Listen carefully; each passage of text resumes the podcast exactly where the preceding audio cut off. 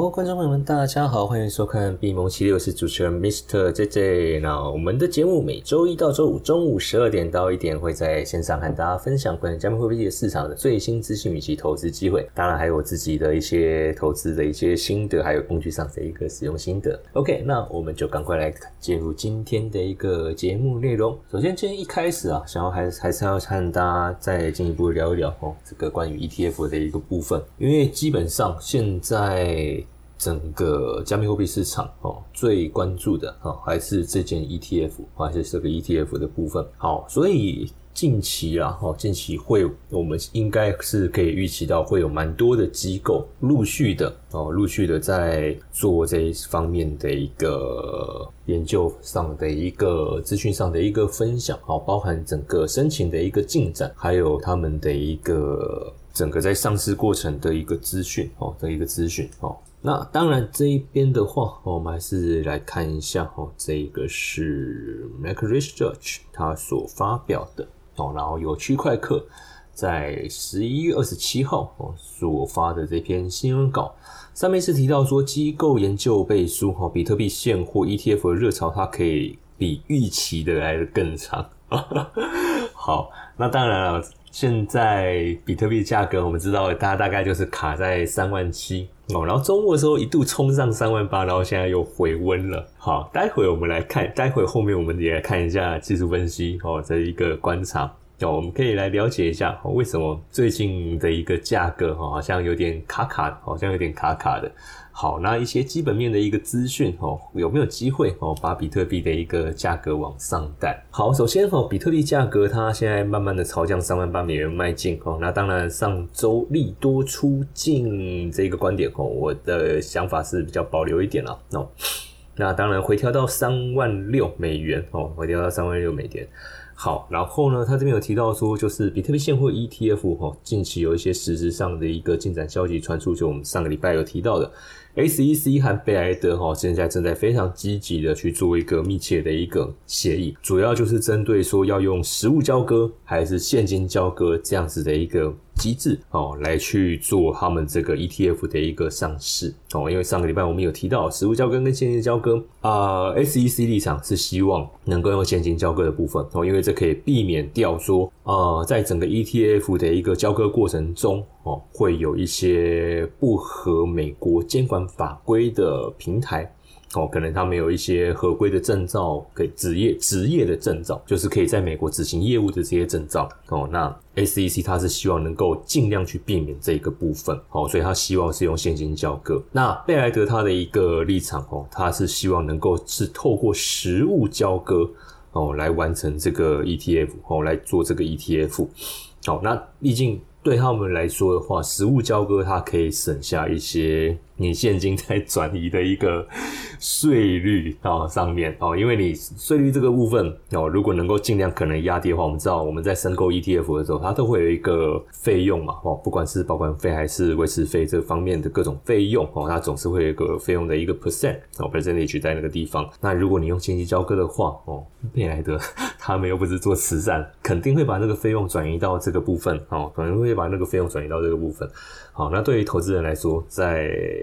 交易成本上相对来说就会稍微高一些，哦，就会高一些。好，所以目前的进展算是我们看到有一个比较积极在推进哦这件事情的一个过程，而不是像之前哦，呃，其实，在之前我觉得 SEC 应该也是有在跟这些上市机构去做讨论，但我觉得只是说被媒体炒的好像 SEC 就是不甩人家，呃，然后就是呃，不，no。No，哦，感觉好像一副就是哦不准不给哦的这种态度了。但是我相信在这个部分啦，哦应该不应该不至于啦。哦，那那实际情况是怎样？哦，我们就不太去讨论。反正也都已经是过去的事情了。哦，因为现在整个在媒体啊，他们在报道这方面的一个部分哦，尤其是在灰度瑞波。哦，这方面的一个诉讼，SEC 处于劣势之后，应该说败诉，应该说败诉了。哦，败诉之后，现在媒体在报道的一个方向就会比较是偏向，哎，双方开始在进入一个比较密切讨论的一个阶段。要不然之前我觉得有点太过主观意识的感觉哦，全都是在报那种啊那个诉讼的部分啊，然后 SEC 怎样怎样怎样怎样哦。好，那当然现在整个事情开始进入一个比较正面的一个进展之后，OK，那当然市场对 ETF 哦的一个上市是一定会有所期望。好，那同样的再回到这一篇它的一个新闻稿里面哈，除了哦除了刚才在 ETF 这个部分之外哦，ETF 之外，整个哦整个市场资金哦，因为我们知道现在在申请的这个 ETF，除了比特币之外，贝莱德哦贝莱德他们在十一月初也一起提出了以太币的现货 ETF 申请。那当然这件事情，它的一个我们想说他们的一个新闻关注的相对来说就没有像比特币那么的一个。高了，那当然还是吸引资金哦，还是吸引资金持续的流入哦，包含 DeFi 啊、以太坊的 DApp 哈，DAPP 这个叫做去中心化的这种应用哦。我们现在在手机上所使用，不管是 Google Play 还是 Apple Store，在上面下载这个叫 APP 嘛哦。那现在区块链哦，区块链的一个各种应用哦，各种应用。呃，现在有一种叫做所谓的 DApp 啊，就是所谓的去中心化应用，就是它没有一个管理的，就是这个 App 这个应用层它是没有一个。我举个例子哈，比如说像 FB、像 Tweet、像。啊，不是 TweeT，像 X 啦，好，FTX 这种社群、社社群软体或 App，或者是我们知道一些手游嘛，像，哎，比如说前几年神魔之塔，我不知道现在神魔之塔还还有没有名。好，那这些 App 它都是有一个发行机构嘛，哦，发行机构，那所以我们的资料都会上传到这些机构里面去，然后这些机构他们就会有，因为我们的一个个子，那如果说它这个 App 里面还有一些付费机制的话，哦，可能还有一些。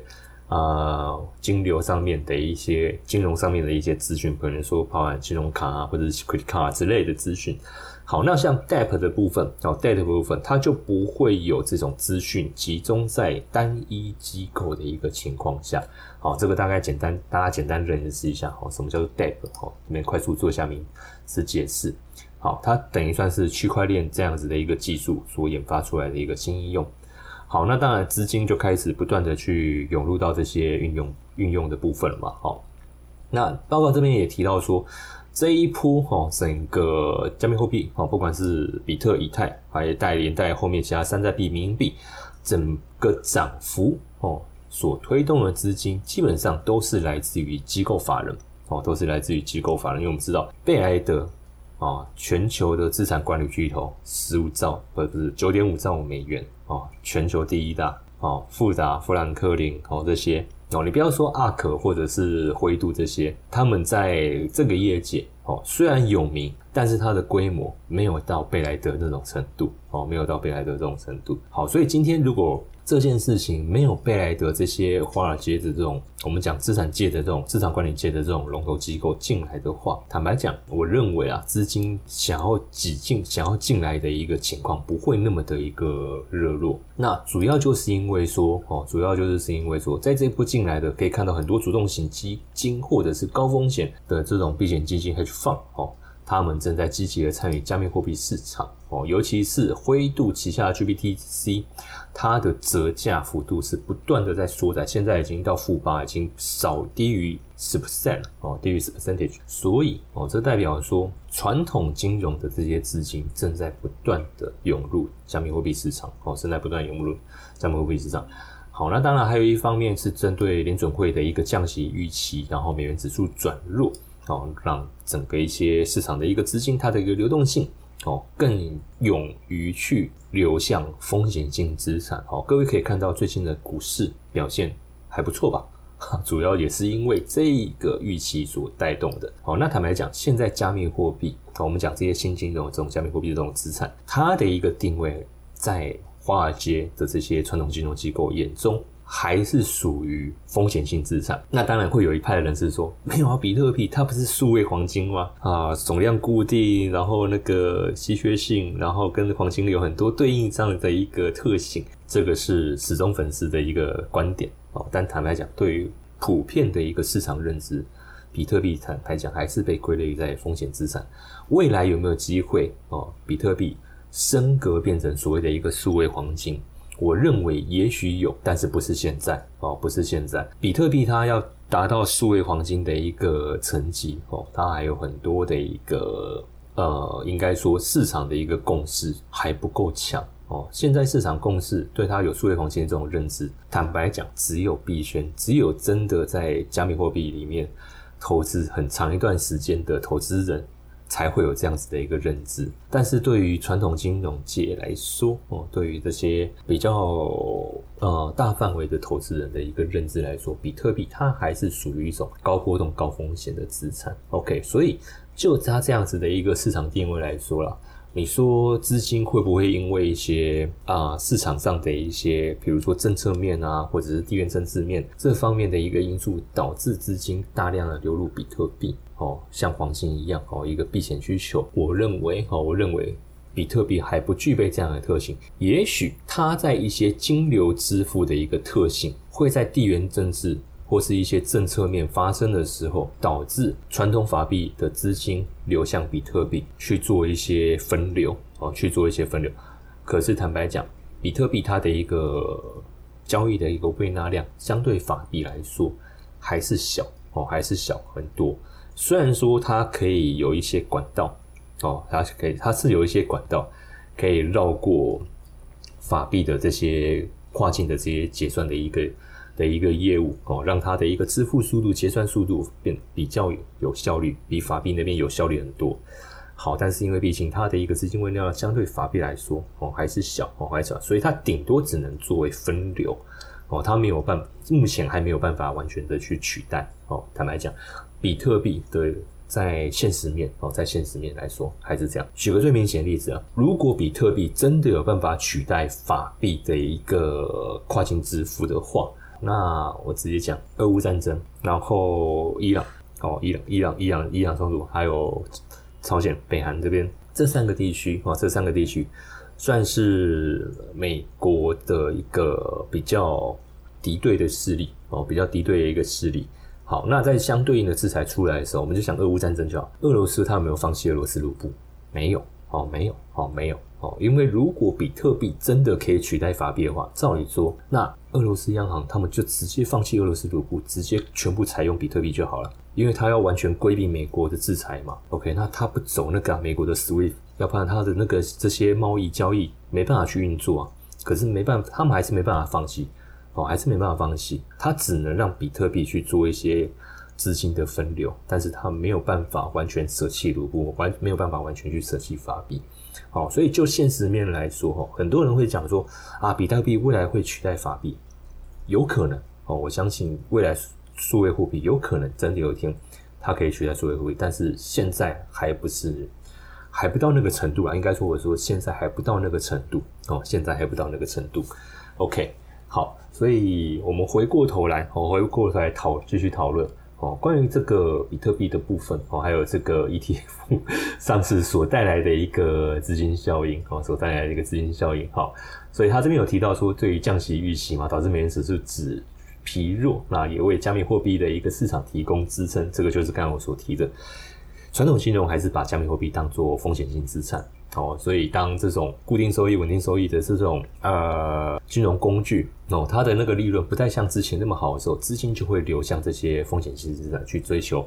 这种所谓的一个超额报酬哦，比如说像股市，比如说像加密货币这一类的。然后这方面就是比较偏向总金的部分哦，总金的部分哦，也就是说美国的一个的一个经济环境啊，哦，美美国的一个经济环境哦。目前来说，他们认为联总会应该没有再继续升息的必要，甚至有降息的一个可能。好，那当然有一部分的人是认为，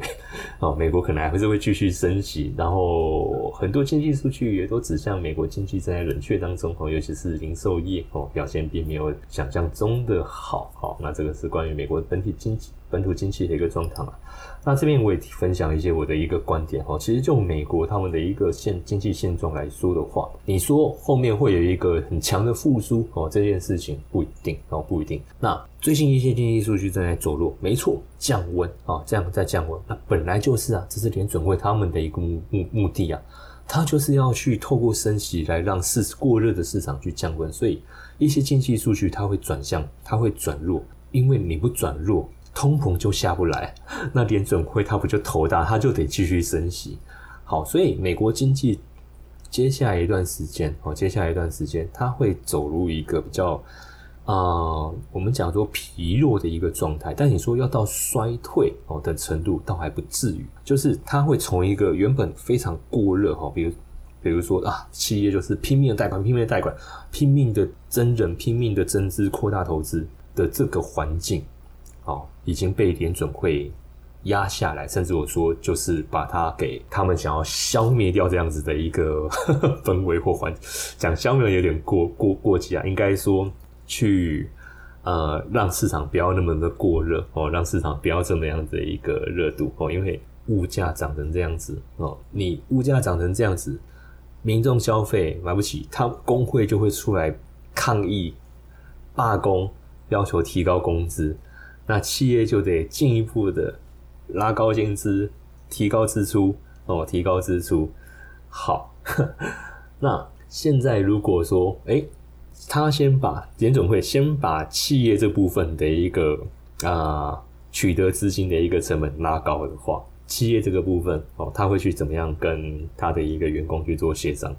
就不会是很轻易的就拉高工资嘛？因为一再拉高工资，然后，你再拉高工资，大家手上有的钱多了嘛，然后去抢。市场上固定有的商品哦，比如说，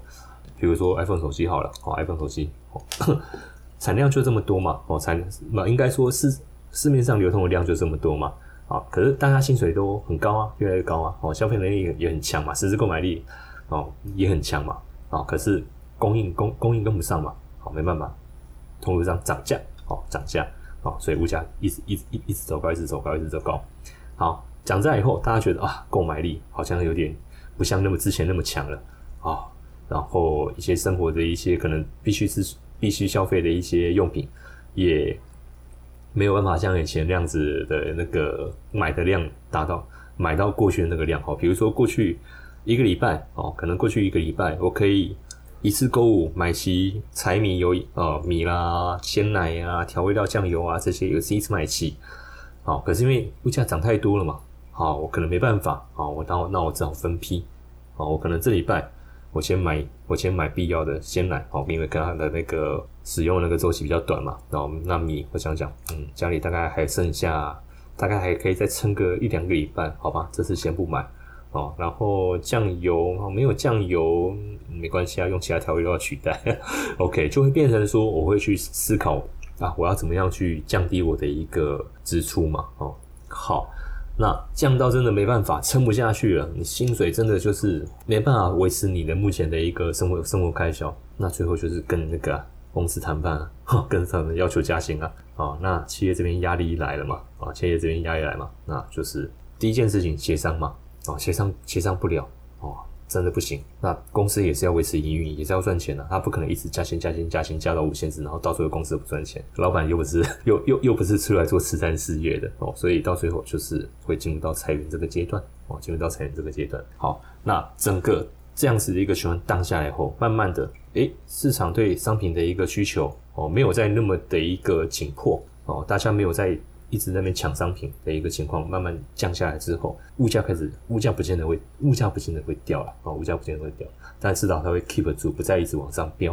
哦，不再继续往上飙，OK，然后生意开始变清淡了嘛，好，所以商家就会开始做一些比较优惠上的一个哦措施出来，哦，去补偿，哦，去补偿，看能不能拉高带动带动，哦，带动这个消费上的一个营运这样子过来。好，然后慢慢的通膨物价哦，就慢慢的这样 keep 下来哦，keep 住下来。OK，所以就整个美国经济的状况，现在我认为是在走刚才我所形容的一个阶段哦，就是整个哦景气的一个温度现在是荡下来哦，荡下来了哦，荡下来。那你说会进入衰退，然后大失业哦，砍最凶的那一波哦，我认为是已经过了。哦而且坦白讲啦，砍最凶的那一波啊，还没有疫情期间他们大肆招聘买马的那个比例要来的高 哦。所以前啊，我记得是去年哦，去年哦，去年年中的时候，很多媒体都在讲说，哇，大裁员潮，大裁员潮。可是它其实也不过就是把疫情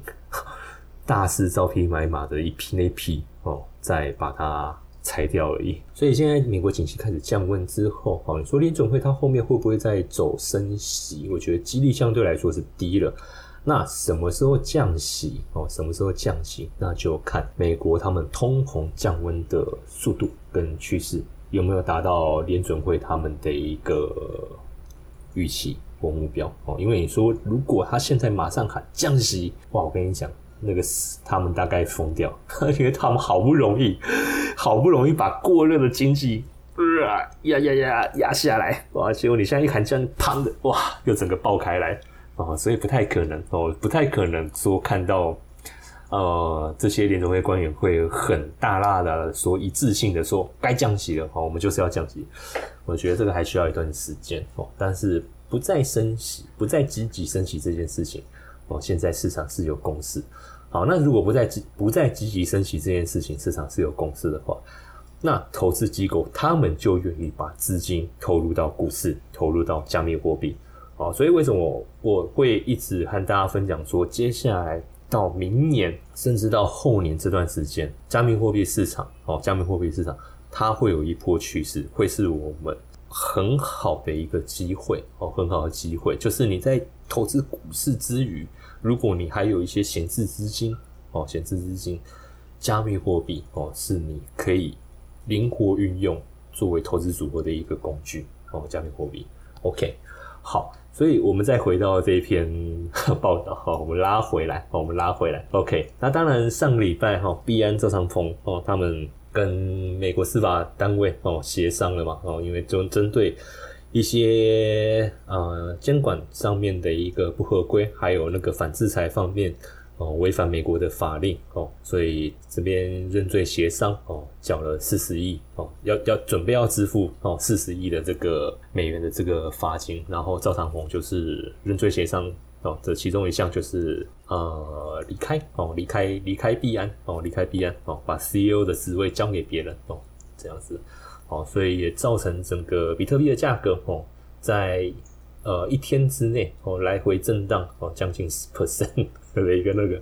剧烈震荡哦，但是事情过后，大家发现，哎，币安还是照常稳定哦，照常照常的营运，没什么事情。跟去年的那个什么 FTS，还有后续一连带的借贷平台那个资 的那个资财务类财务黑洞的状况是完全不同的哦，完全不同的情况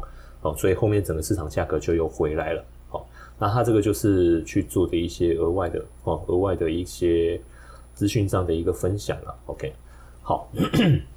那因为毕竟币安哦，币安坦白讲，币安目前还是整个加密货币在交易这个领域哦的一个龙头的交易所哦，坦白讲，它是很大的哦，它还是很大的，OK，所以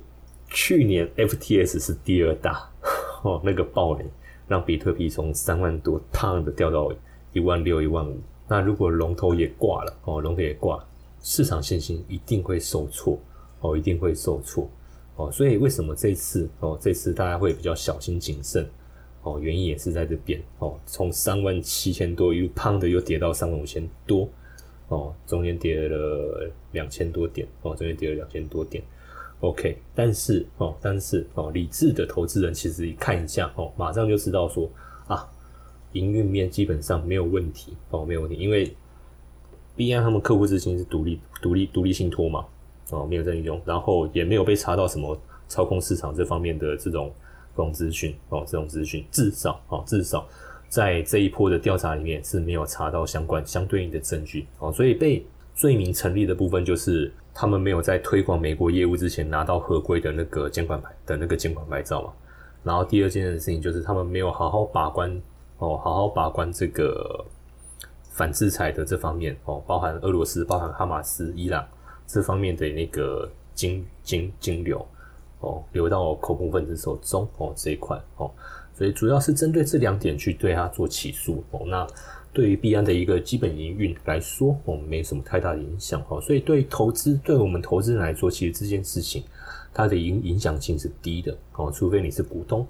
哦，或者说你是持有大量的币安币哦，那可能会有影响哦，可能会有影响。哦，但是对于整体加密货币的一个市场面来说，它的影响就是一个局部点，不会扩散哦，不会扩散。你知道比特币也能像 ETF 一样一样轻松存吗？明年四月，比特币的减半行情即将来临，你也想要跟上这一波热潮吗？我将会针对比特币如何聪明存出一桶金来开一堂线上课程。我将会和大家分享为什么不能透过二零二四年的减半机会，还有华尔街为什么正在拼命的存比特币，以及居然有比平均成本法更聪明的存币策略。如果呢你也对这个议题感兴趣，欢迎。报名这场免费的直播课程，点击资讯栏连接直接登记，或者是加入我们的官方赖小老鼠 i u 一七八，输入关键字 AI 取得报名链接，一起来迎接比特币的牛市行情吧！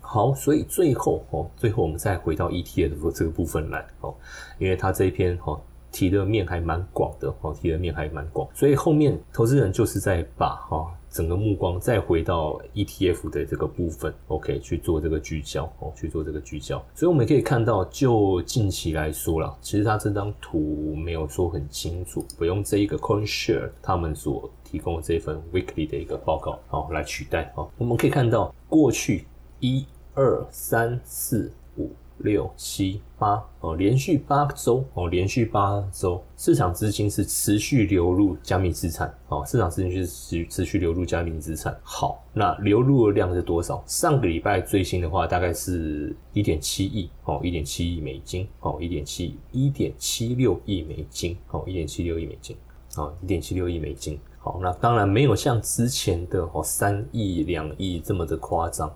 哦，因为前三周哦，三亿多、两亿多、两亿多，哦，啊，这上个礼拜哈稍微降温一点，掉到只有一点七亿，但是还是净流入哦，还是净流入。OK，所以表示哦，所以表示资金还是一直有在进来的哦，资金还是有在进来。好那到后面这些时间线呢，我就直接跳过哦，直接进入到这个呃 b u c k Rock 跟 SEC 哦，他们的这个 ETF 结箱的一些细节哦，那当然。部分的资讯哦，是我在上礼拜就有跟大家提过了哦，所以我这边哦，哦这边就是如果提到的部分，我就很快带过哦，包含哦这个他们原本是预期比特币 ETF 现货的这个炒作效应开始进入尾尾声，但是近期市场风向哦，他们觉得哎好像还是维持这个整体的一个热度哦。包含哦，包含这些基金公司哦，就是在申请 ETF 这些基金公司，他们在申请比特币现货 ETF 的一个报告内容，用来说服 SEC 批准的这个申请哦。那其中理由是包含说，哎，欧洲已经很多交易所，不止欧洲，北美、加拿大哦，北美、加拿大哦，也都有比特币的一现货 ETF 已经上市了。那经过一年多的交易都没有发生监管相对应的一个问题哦，所以。他们的一个观点是说，哈，就这些基金型公司，他们观点是说，我们虽然美国本土没有相对应的一个监管法规，可是人家欧洲、人家加拿大这些也是以开放经济体啊，他们的金融的一个的一个制度也非常完善啊，那他们上市一年多都没有出现什么问题。那表示他们他们在做这方面的一个管理的部分是有一定程度的一个，就是在这这方面的一个管理是有一定程度的一个规范，就是让整个市场可以维持正常运作嘛。那既然美国没有本土没有没有对应的法规，那为什么我们不去借鉴欧洲的的一个经验，不去借鉴加拿大的经验？OK，所以这是他们在说服，目前正在很积极说服 SEC 哦，SEC 的这一个部分哦。然后呢，一方面，曾启军有提到说会采取措施保障美国投资人的权益，并列举多个例子，表示比特币现货 ETF 将具备完善的管理机制。哦，那这个就是刚才前面我所说的哦，就是他们可以去参考哦这些欧洲的基金，还有甚至是加拿大的哦加拿大的这些基金哦来去做这方面的一个商品设计，还有像关于投资人的一个保护措施哦这部分哦有什么样的一个机制哦可以确保美国投资人。哦的一个权益不至于受损。哦，那当然最近比较新的就是上个我提到的，贝莱德跟 SEC 正在正在讨论比特币现货 ETF 到底是要用实物还是实物交割，还是要用现货，还是要用现金交割这个部分还在协商当中。哦，还在协商当中。OK，好，那当然了，呃，他这边也有提到哦，在这边我觉得比较有意思的就是他这边最后就是有提到说。现在市场哦，包含我自己哦，包含我自己，都把二零二四年一月十号 ARK 哦的最后申请的那个审核期限哦，当做比特币 ETF 是否能够顺利上市的一个关键日期哦，因为 ARK 他们的那个 Final Daylight 就是一月十号哦，SEC 他要给的答复就是只有 Yes or No，就是要么可以上市，要么不行哦，不能上，就是拒绝你下你再重新自己申请，OK。好，然后贝莱德他们的 final daylight 是在三月份，哦，final 三三月份，哦，就是比较晚一点。但是他们在一月十几号也有一个第三次那个审核了，OK。但是 fin 他贝莱德他们的 final daylight 是在三月份，哦，就是比 ARK 在晚。好，但是因为毕竟 ARK 他们已经提出很多次的申请了，哦，他们很早就提出申请了，那又是这一批，哦，整批这样子，哦，整体市场在审核的过程中，他们又算是。啊，就是都是第一个，第一个被被公布成绩单的的机构，好，所以市场当然就会把它当成一个指标，哦，指标观察，哦，那当然我自己也是，哦，因为大家都认为说，如果一月十号 ARK 他们的 ETF 能过，那理论上贝莱德他们一起通过的几率相对来说就很高，哦，相对来说就很高，但是哦，他在他们在这篇的一个。哦，新闻里面有提到说，那假设 假设阿克的没被通过的话，哦，阿克的那个 ETF 没被通过的话，那市场的那个失望失望性卖压肯定就会比较重，哦，肯定就会比较重，因为大家都把一月十号哦，都把一月十号当做一个是决定生死的一个关键日。哦，很多，很很多，哦，很多。那如果没过，会不会导致比特币面临面临一波比较大修正？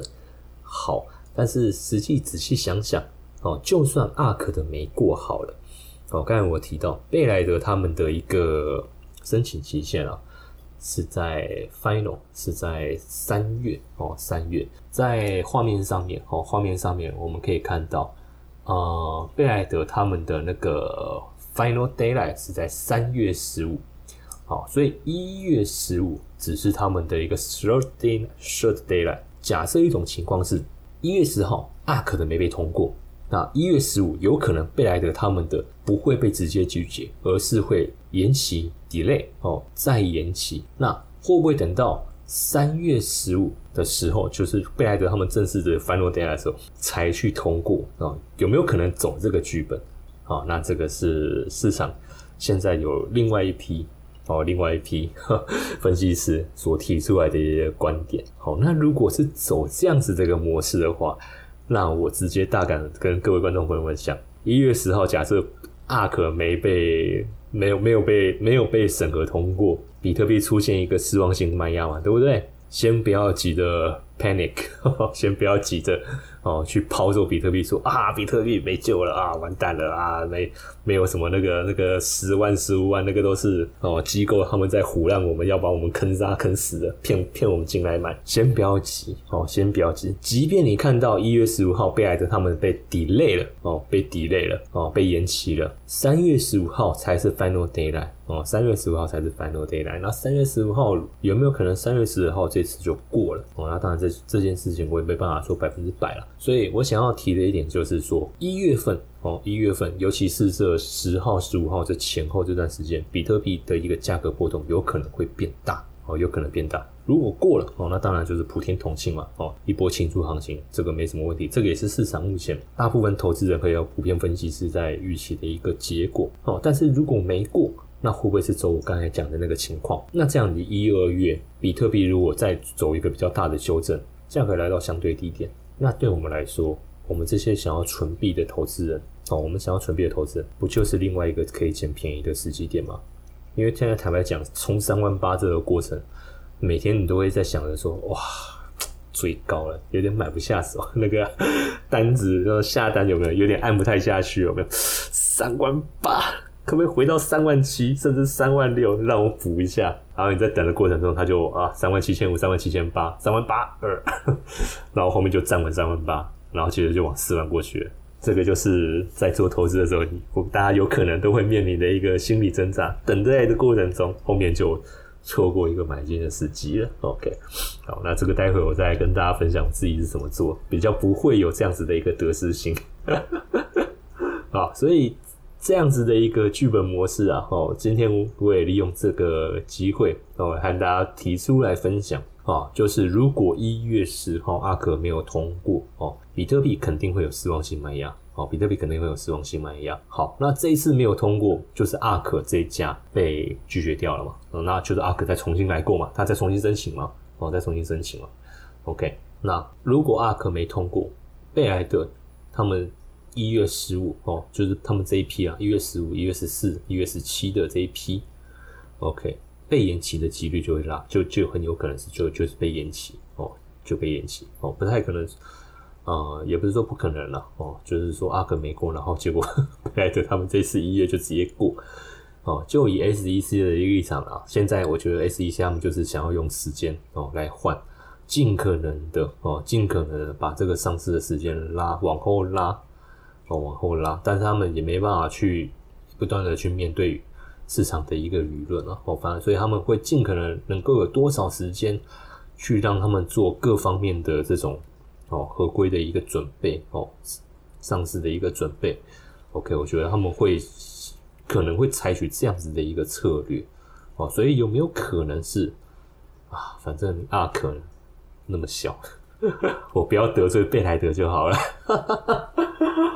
OK，好，这后面会有一些政治考量哦，肯定会有哦，肯定会有。好，那我我不要得罪贝莱德，我不要得罪富兰，不要得罪富兰克，不要得罪富达这些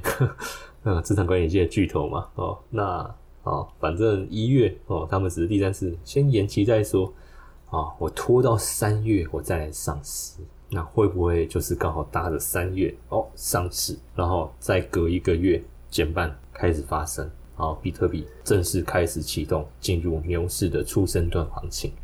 有没有可能？啊，这个是提供给各位观众朋友们好一个思考的点。所以这篇报道哈，他在这一个后面提出了这部分的一个反向观点哦，反向我觉得还蛮有意思的。所以也在今天这一集节目中哦，和观众朋友们来做这部分的一个分享哦，在做这部分的分享。好，那这边哦还有一份资讯哦，想要和大家聊一聊，就是刚才有提到 GBTC 哦，它的一个折价哦，折价已经来到负八负八趴了哦，算是来到年内的低点哦，算是来到年内的低点。那这个是由 Black Temple 在十一月二十五号哦所发的这个新闻稿哦，那我们来来了解一下哦，目前灰度基金 GBTC 哦，它近期的一个状况哦，是呈呈现什么样的一个情形哦？为什么我们会需要了解一下 GBTC 哦？因为 GBTC 它是最早发行的哦，最早发行的这个比特币信托基金，哦，那它等于是呃连接华尔街这种传统金融的资金和加密货币市场哦最早的一个桥梁哦，也是规目前规模最大哦，因为这个基金手上持有六十几万枚哦，六十几万枚的这个比特币哦，它的规模是非常目前最大哦，目前最大的。OK，所以它的一个折溢价，哦，它给一个折溢价，可以去显示说，传统金融那边的资金现在对比特币的一个兴趣还有积极度。如果是溢价状态，哦，那当然不用说，那表示说是钱是疯狂的进来，申购、申购、申购、申购，募爆了，哦，募爆了。溢就算溢价，他们还是要进来买。好，那当然前一段时间是折价嘛，最最惨的情况是折价到四十几 percent。到四十几 percent，OK，好，那目前今以今年来说的话，哦，这个折价的一个情况是持续的，哦，持续的反弹，哦，那最新的一个的一个状态已经是收窄到负八点零七 percent，好，那表示说从四十几 percent 到负八点零七 percent，中间三十几 percent 的这一个幅度，哦，中间三十几幅度是不断的有资金在涌入的，哦，资金在涌入的。哦，因为就以 Coin Glass 他们的一个数据统计，GBTC 它去年底的一个折价状态最惨是达到负的四十八点八九 percent，然后呢，目前已经来到八点零七哦，所以整个四十 percent 的一个折价哦，在资金一个涌入状态下啊，是不断的哦，不断的一个收敛哦，不断收敛。那表示说传统金融哦，传统金融的资金哦，在 GPTC 哦，它这个折价收敛的一个情况下。就是非常明显的哦，是非常明显的一个资讯。我们从多个角度啦来观察哦，不管不不论是刚才在 CoinShare 他们所提供的统计，还是 GPTC 哦它的这个商品所呈现的一个市场现象，都可以很明确的指出说，传统金融哦，传统金融的资金哦是不断的涌入到加密货币市场。加密货币市场在去年面临到最大的一个问题就是资金大量流出。哦，大量流出。哦，那当然不止加密货币面临这样问题，传统金融的股市也是如此。哦，因为联总会就是拼了命的升息，美债值利率不断的走高。哦，所以让债券哦，债券的一个买盘非常具有吸引力。哦，因为债券的价格来到十年低十多年的低点嘛。哦，那我不用承受风险，我就可以有一个固定收益，何乐不为哦，何乐不为？做投资就是为了赚钱啊！啊，做投资就是为了赚钱了。那我现在可以用十年前的价格去买到一个这种固定资产的收益的这种商品，那不是很好。所以那去年资金是蜂拥到美债，一直到今年年中，然哦，一直到今年年中。但现在这件事情开始做一个转变，资金开始哦释出回流到风险资产。那除了股票市场以外，哦，坦白讲，美股的机器相对。来说还是很高，那 Bitcoin 机器低，但是市场共识哦，还有一个信任度相对来说比较差哦，坦白讲是比较差，比股债要差了。我就问各位嘛，辉达的股票跟比特币让你选，你要选哪一个？大部分的投资人还是会去选贵达的股票。好，先不论它的那个股价位位阶啊，就是你对这两种金融产品的一个信任度。好，我不想回答，我讲台积电啊，买台积电跟 比特币，你会选哪一个？肯定大部分九成九的观众朋友一定是选台积电的。哦，我你说选比特币的那个，大概只有像我这样子的。哦，这个就让我想到上个月，上上个月吧，那个之之前有那个网红啊，去拍哦，美国的网红去拍那个街访哦，然后就直接抓一堆那个情侣过来问哦，哎，我现在给你一千美金跟一枚比特币，你要选哪一个？哦，啊，男朋友比较理性嘛，而且看起来就是好像应该是有在玩这方面的东西。男朋友是很果断，马上选一枚比特币嘛，然后结果女朋友马上说不要，我就是要一千美金，然后就直接从网啪的那个钱钞票就直接抢过来，呃，就直接抢过来，我男朋友就当场傻眼啊，坏，马上就是问号问号问号啊。你难道不知道现在比特币价格是多少吗？啊，但对于没有这方面的一个认知的投资人来说，哦，他们不会 care，哦，他们不会 care，因为现金啊，我们马上是一个实质性可以拿来做消费、拿来做任何运用的一个的一个的一个，我们讲说呃工具，或者说。对啊，对啊，存在只是一种工具嘛，啊，就是一种工具。好，那比特币啊，你如果没有这方面认知，然后甚至是对多对它一个产业的一个未来发展前景，哦，没有这样子一个认同的话，哦，坦白讲，对他来说就是一个很虚的东西，哦。但是，哦，但是随着贝莱德、富达这些华尔街的这种资产管理巨头进入到这个市场以后，这个观念会慢慢被扭转。哦，比特币的共识跟信任度。哦，在整体的整个金融环境，哦，不管是新金融还是传统金融，就整体的这个金融环境，整体的市场，它的一个认知还有信任度会越来越强，好，会越来越强。如果啦，贝莱德这样的机构都进来了，哦，你说那个投资人还对他不信任，那我那那这就是贝莱德他们的那个市场宣传部门的问题了。好，你今天花这么多钱，你在跟 SEC 那边周旋，你要进来这个市场，你目的就是要推。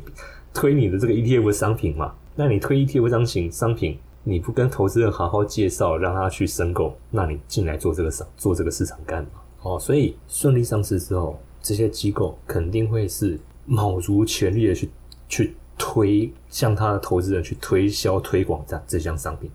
那这样子一推下去，哦，这样一推下去，哦，整个市场的它的一个信任度就会被建立起来，而且是很快。哦，很快，千万不要想小看这些基金公司，他们募资的能力。啊，这个在台湾哈，前这几年哦，啊，这几年哦，这是 ETF 那个募资，大家就很清楚哦，就很清楚哦，可以感受到这个威力哦。那贝莱德更是全球龙头，哦，所以他们的这个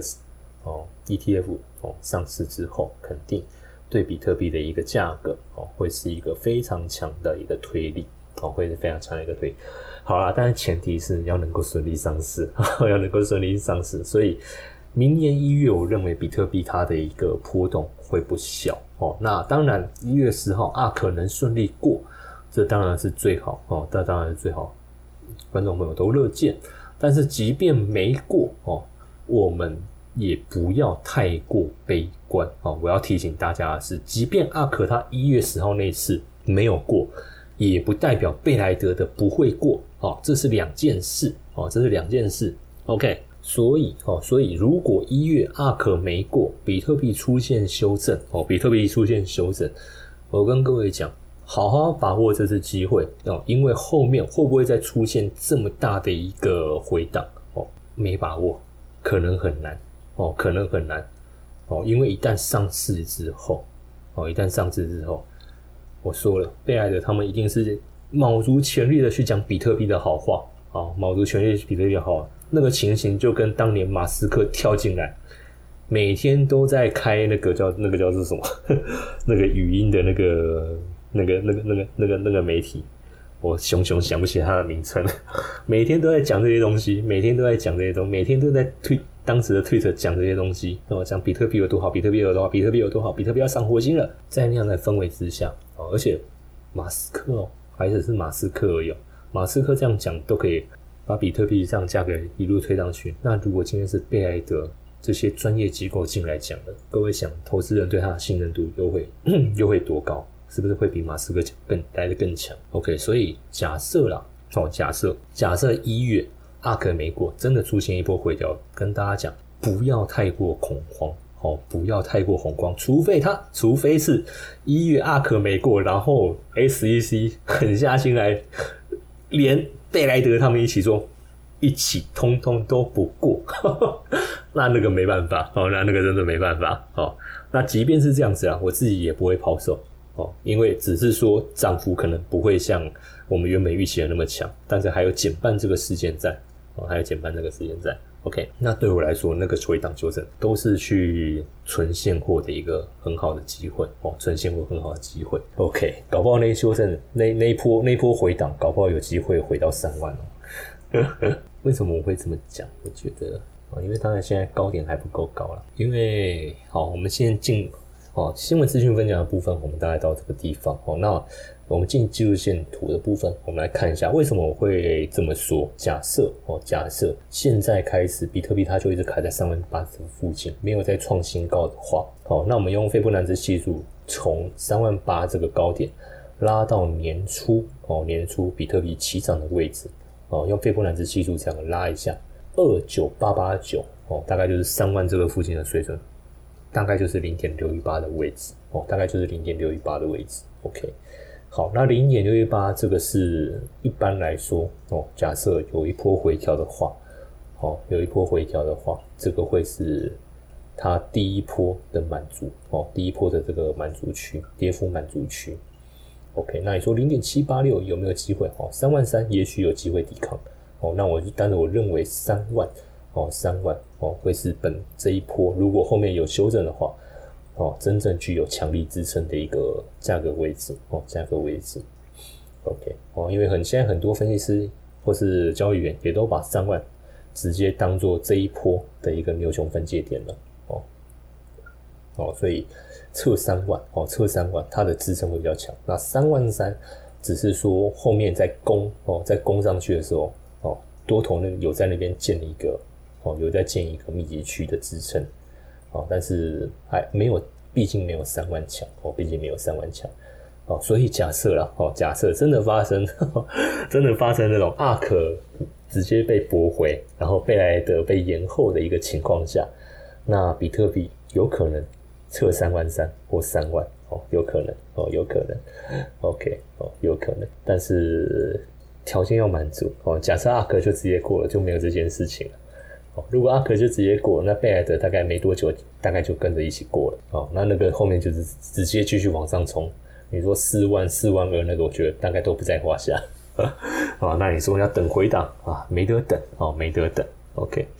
好，所以我觉得啊，啊，有机会哈，现在有机会，大家就是边存哦，边存啊，你也不用想说啊，搞不好啊，就像这些说的啊，阿克搞不好就被驳回啦，然后贝莱德那边哦被延期嘛，那我们这又有一个进场点。好，那你没如果没发生呢？哦，如果没发生呢？那是不是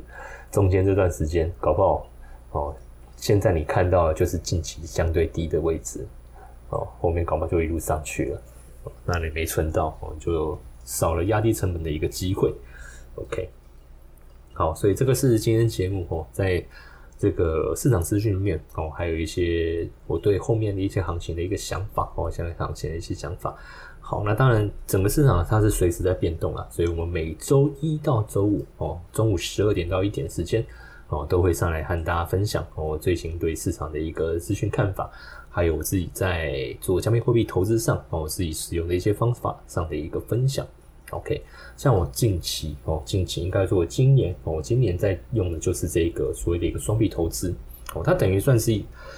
你要说它是被动收入，我觉得也可以算是被动收入，因为坦白讲。呃，在使在在使用的过程中，基本上你不需要对它做任何的一个操作，哦，反正你投进去以后，时间到了，你要么就是拿买到你要的比特币，哦，你要么就是买到比特币。好，那如果没买到，哦，没买到，我可以有额外的一笔 U 币哦 USDT 的一个收益，哦，额外的一笔 USDT 的收益，哦，那等待的过程中。哦，你也没办法做，你你你也不用去做任何的事情，反正就是放到时间到，哦，放到时间到，然后等收割，那收嘛，就是要么收比特币，要么就是收油币，哦，就二选一，哦，所以像我十月二十三号到十一月二号，哦，十月二十三到十一月二号，哦，这个可能改，到时候每个礼拜再更新一下，好，因为我是大概每两天、两三天、两三天我就会做一做做一次，OK，每。每一每一波每一波哦，大概都是零点六、零点五、零点四二哦，所以十二天这样下来，UB 被动收益是二点二 percent 哦，被动收益是二点二 percent 哦。那如果换算这样子存一年，很不幸的我都没有存到比特币啊。假设啊，假设我就这么衰小，都没有被我存到比特币，我就存 UB 的收益，我这样做一年，大概也有四十 percent 哦，四十 percent。哦，四十 percent 的一个收益，OK，好，那如果哦中间有存到比特币，很好，哦很好，因为我本来就是想要存比特币去参与明年的那个冲十五万的那个行情啊，对，OK，所以这样子的一个工具哦，是我今年哦今年我在存比特币哦，就是我舍弃定存啊，平均成本法。